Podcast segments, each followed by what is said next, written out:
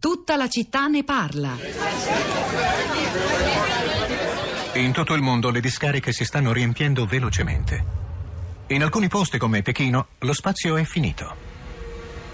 Negli ultimi dieci anni, 14 discariche attorno a New York hanno raggiunto il colmo. La società produce un sacco di rifiuti. Siamo tutti parte del problema. Se tornasse indietro di 150 anni, trovereste che il flusso dei rifiuti consisteva principalmente di prodotti naturali, come la carta, i prodotti in legno, oppure prodotti animali, fibre di lana, cotone, lana, tutti prodotti naturalmente. Quello che è successo in questo periodo di 150 anni è che il flusso dei rifiuti è diventato sempre più tossico. Così abbiamo visto crescenti livelli di metalli pesanti, sostanze radioattive e plastiche sintetiche. Così 150 anni fa avreste potuto prendere il flusso dei rifiuti, lo avreste potuto accumulare interamente nel terreno e sarebbe marcito e non ci sarebbero state conseguenze di lunga durata. Ora, se volete guardare ad una moderna discarica di rifiuti, dovete stare molto attenti, perché ora sono proprio velenose. Ma persino quando sono chiuse possono ancora creare problemi. Trashed, ovvero Verso Rifiuti Zero, un film del 2012 di Candida Brady con eh, protagonista Jeremy Irons. A parlare nella clip era un esperto di rifiuti e di bioimmagini, si chiama Vivian Howard.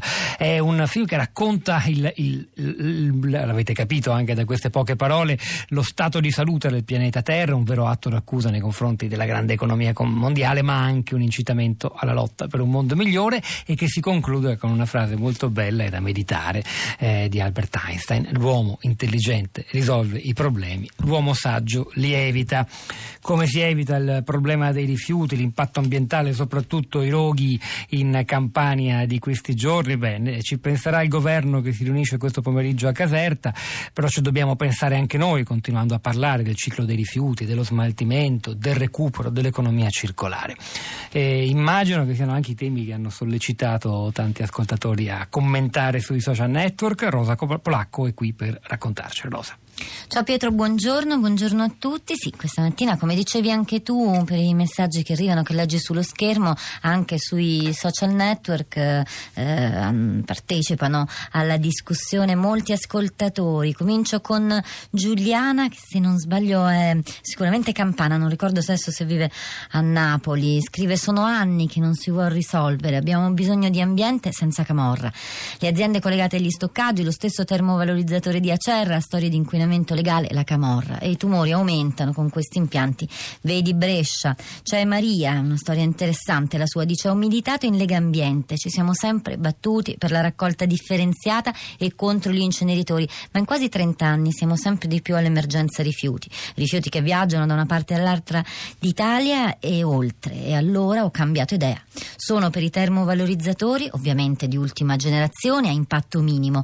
Non vedo però soluzione perché non c'è volontà per le frazioni differenziate non c'è mercato perché le industrie non sono state riconvertite e mh, mm, diversi ascoltatori invece ehm, pongono l'accento sul problema, sulla questione degli imballaggi, della produzione eh, di materiali non riciclabili. C'è Carlo per esempio lo scrive, dice pochi dicono che il problema principale è l'eccessiva produzione e commercializzazione di rifiuti non riciclabili. I supermercati sono pieni di confezioni in plastica, quando facciamo la spesa portiamo portiamo a casa chili e metri cubi di plastica. Partiamo da qui. Anche Fabio eh, sulla stessa linea dice basta evitare a monte di produrre materiali non riciclabili. Sugli imballaggi dovrebbe essere scritto in modo chiaro la destinazione di riciclo. Il pezzo per lo smaltimento di materiali non riciclabili dovrebbe essere già incluso nel prodotto al momento dell'acquisto. Produrre per poi incenerire è pure follia di un sistema consumistico improntato solo all'accumulo di denaro e al depauperamento delle materie prime. Andiamo a sentire la voce degli ascoltatori. Partiamo da Cagliari dove è collegata con noi Valentina e faccio però una premessa Valentina, buongiorno.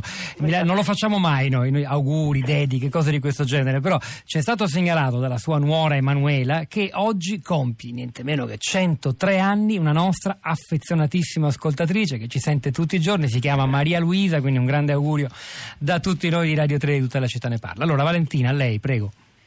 Buongiorno. Io sono rimasta molto colpita dal, dal programma di Anna Konek che ho visto ieri. Mm, Premetto che eh, noi qui in Sardegna abbiamo una, una, raffineria pressoché identica a quella mostrata nel, nel, servizio a Siracusa, una raffineria tuttora funzionante in una zona chiaramente che ha vocazione turistica ma anche eh, vitivinicola.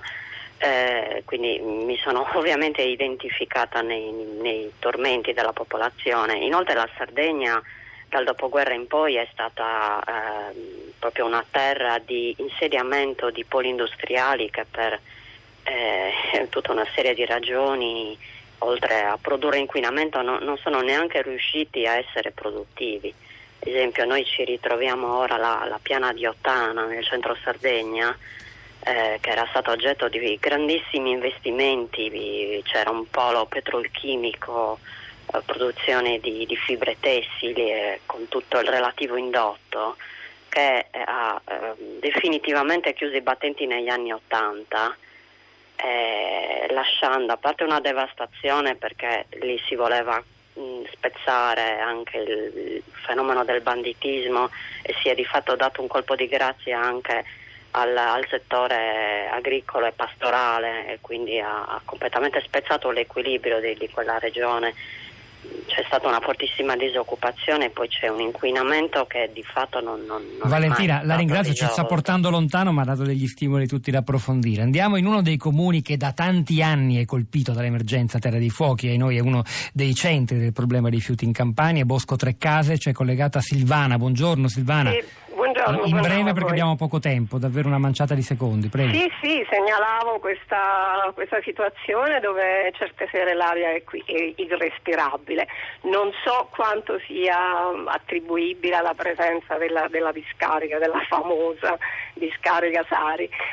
E si brucia molto comunque qui, si fa molto uso di, di, di camini, di, di, stufe a pellet e quindi probabilmente anche questo di certo è una situazione che mm, di fronte alla possibilità di un eh, termovalorizzatore cioè, sembra veramente quasi auspicabile a questo punto. Grazie Silvana, andiamo a Roma. Chiara, buongiorno, brevissimo se può. Buon, buongiorno, buongiorno. Eh, io volevo dire che la differenziata è assolutamente da fare, sono anni che la faccio, però eh, quello che mi è mm, venuto eh, spontaneo notare nelle ultime settimane è la quantità di plastica che portiamo a casa dalla spesa, come diceva l'ascoltatore Carlo, e, e che quindi ci vuole un intervento dello Stato per eh, impedire alle aziende di produrre a monte così tanta plastica, cioè il ritorno ad esempio per le bottiglie di di acqua al vetro a rendere, mi sembra una cosa che si potrebbe è fare. È un po' una vita plastificata la nostra, grazie per avercelo ricordato, ci torneremo. Chiara, grazie. Rosa. Allora, con Paolo chiudo, scrive molto triste conoscere che il problema è costituito anche da questo, cioè che noi cittadini sappiamo differenziare abbastanza. Allora, è il momento di Radio Tremondo con Laura Silva Battaglia in conduzione, hanno lavorato a questa puntata di tutta la città ne parla. Luciano Panici alla parte tecnica, Piero Pugliese alla regia, Pietro del Soldà e Polacco a questi microfoni, al di là del vetro Sara Sanzi, Cristina Faloci e la nostra curatrice Cristiana Castellotti. A domani.